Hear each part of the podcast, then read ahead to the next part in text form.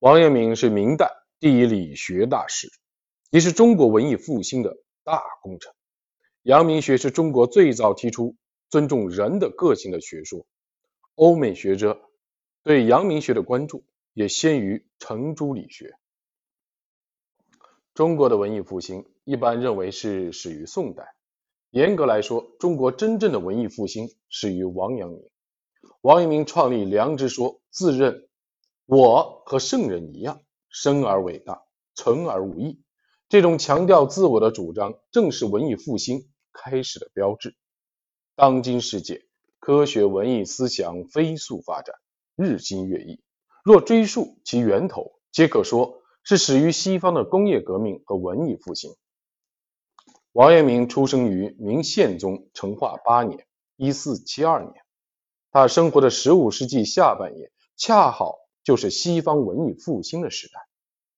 文艺复兴一词源于法文，是再生、复活之意。文艺复兴运动最早兴起于意大利，后波及欧洲各地。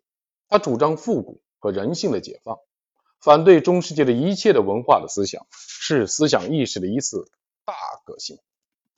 对于人性的解放，这一时期的民众不再拘泥于继承的概念。而是充满了怀疑的精神。在十四世纪意大利作家的作品中，经常可以看到民众突破陈规陋习、随心所欲生活的例子。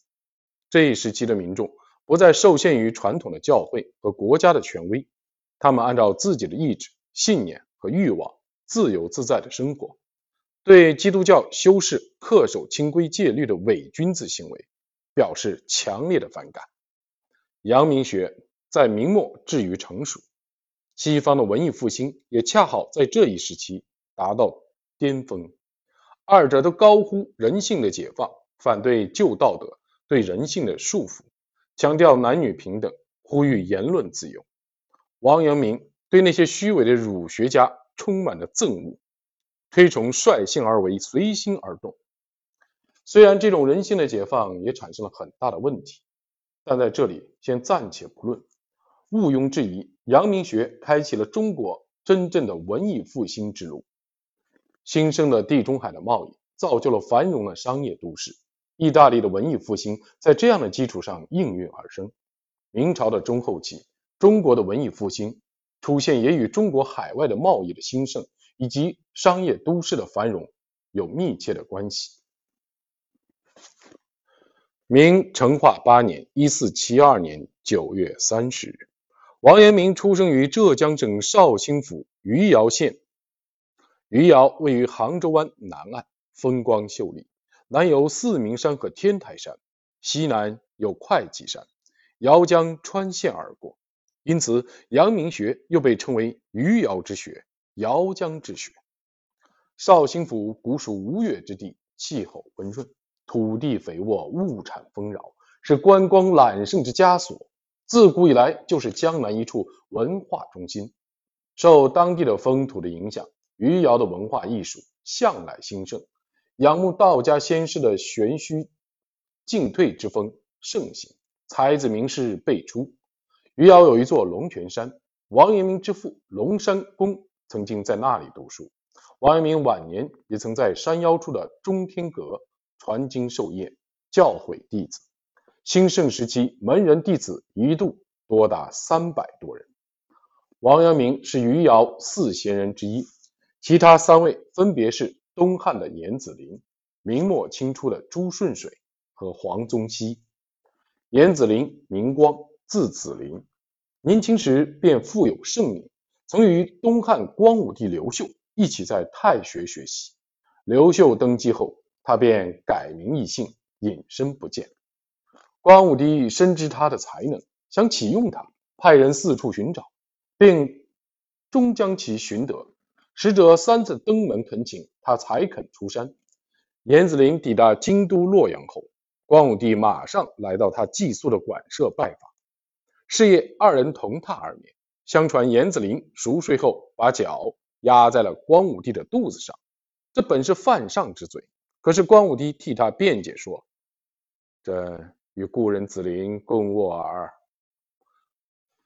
以此训诫那些企图责难严子陵的臣下。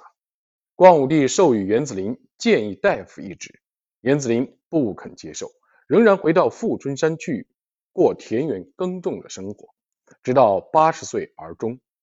严子陵的高风亮节赢得了后人的敬重。龙泉山上现在还留有碑文，记曰：“汉高士严子陵。”王阳明又名云，后改名守仁，字伯安，是阳明学的开山之祖。他曾在会稽山阳明洞建造草堂，世称阳明先生或阳明翁。因对国家有大功，生前被封为新建伯，死后追封为新建侯，所以他又被世人称为新建伯、新建侯或王新建，亦称明翁。王阳明是南京吏部尚书王华的长子。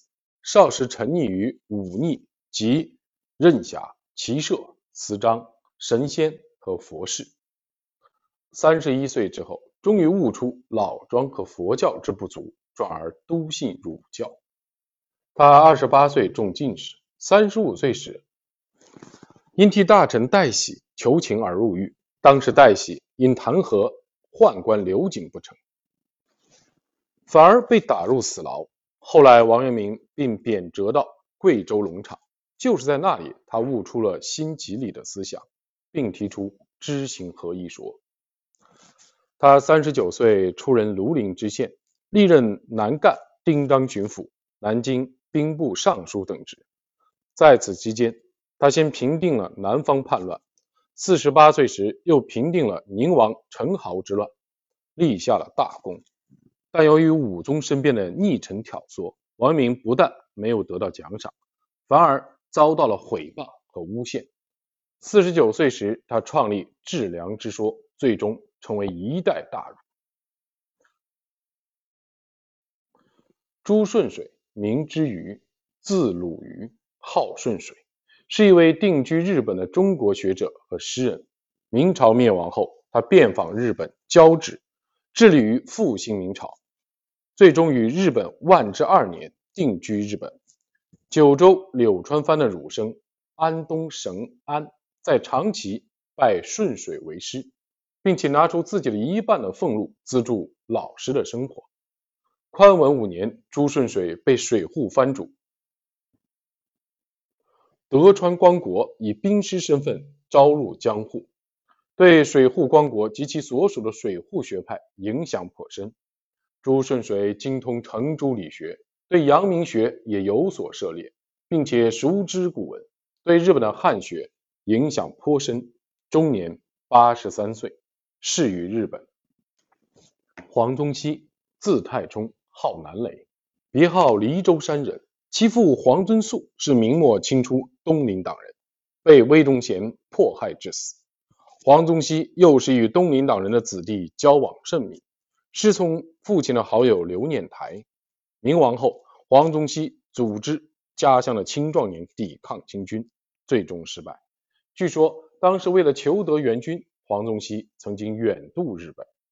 反清复明的希望破灭后，黄宗羲撰写了《明夷拜访录》。在该书中，黄宗羲详细描述了自己理想中的王朝，批判了君主的专制制度。阐明民主主义的立场。黄宗羲终身不仕清朝，其子黄百家，弟子万思同，后参与编撰《明史》。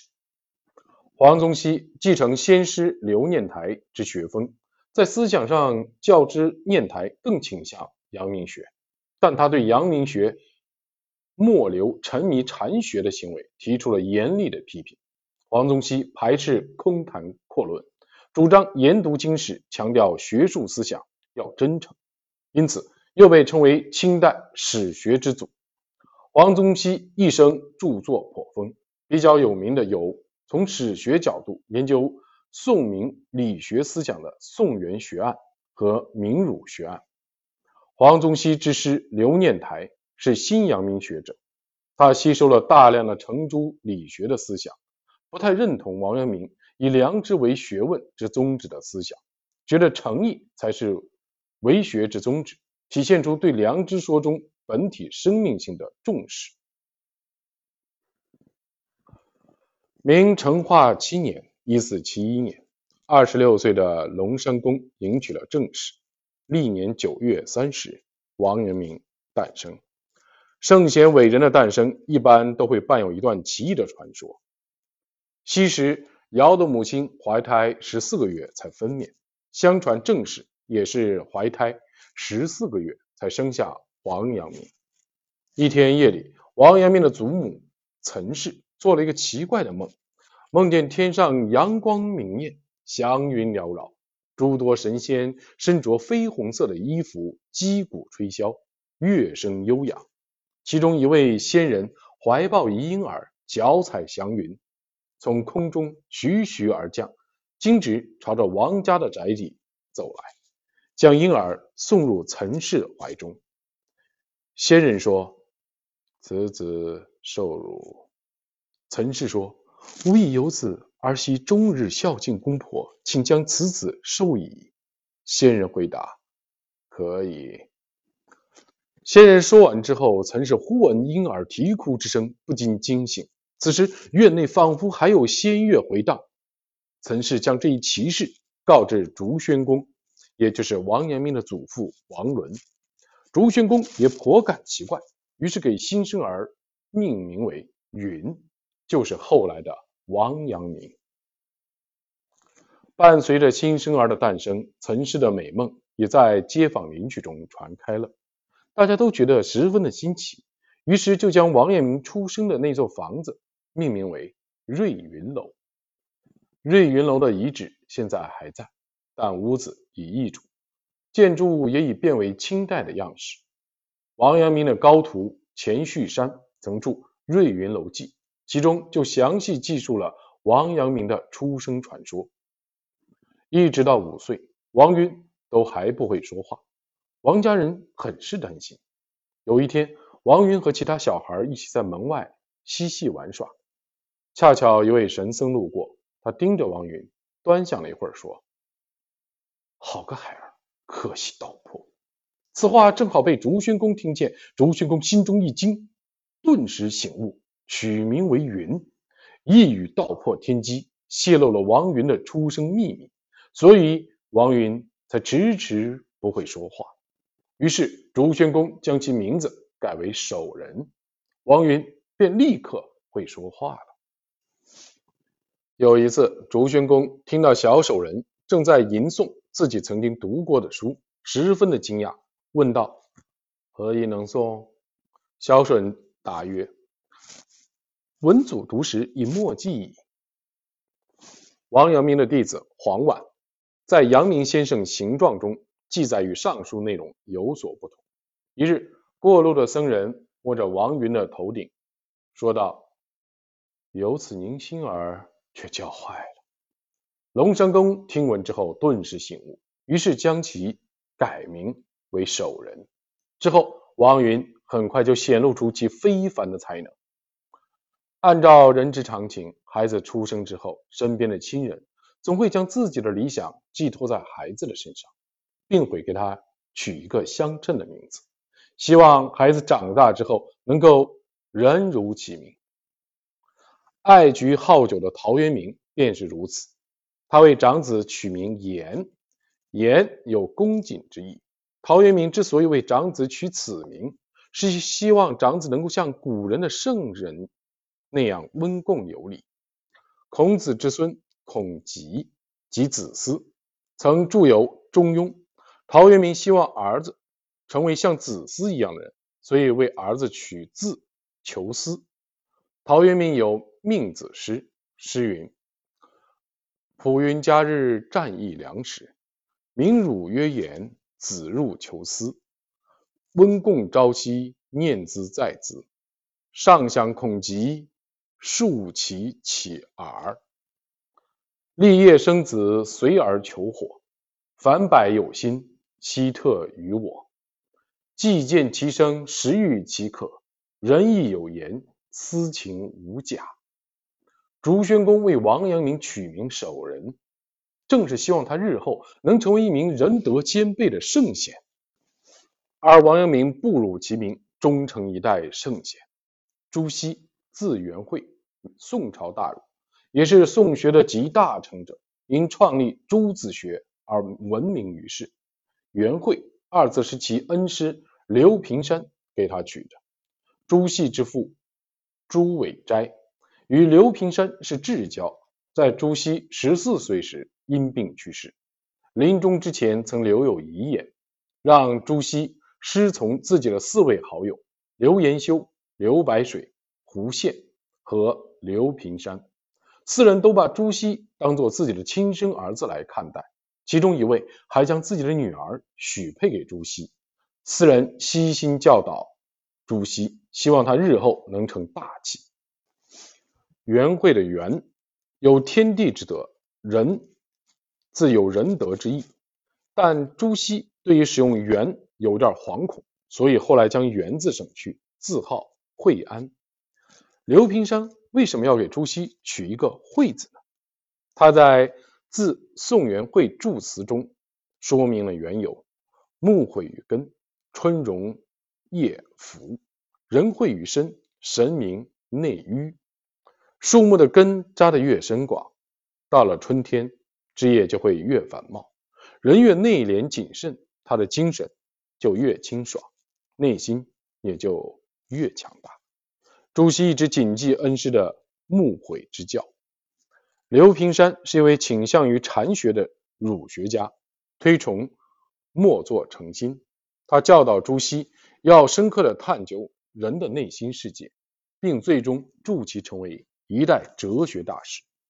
虽然朱熹后来也曾批判过平山的默坐悟人之学，但到晚年时，他开始追怀往昔，再次推崇。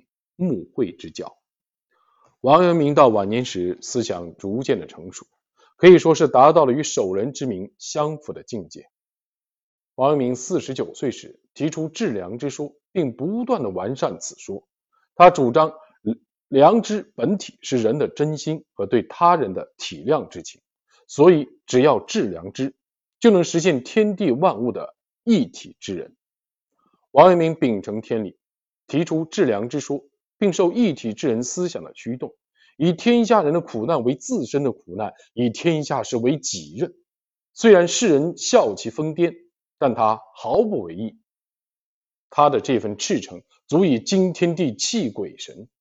晚年的王阳明不顾世人的非议，为了拯救百姓而东奔西走，终日劳苦，没有片刻的休息。在此方面，简直可以比肩孔子。阳明的精神。杨明的行为都无愧于他的守人之名。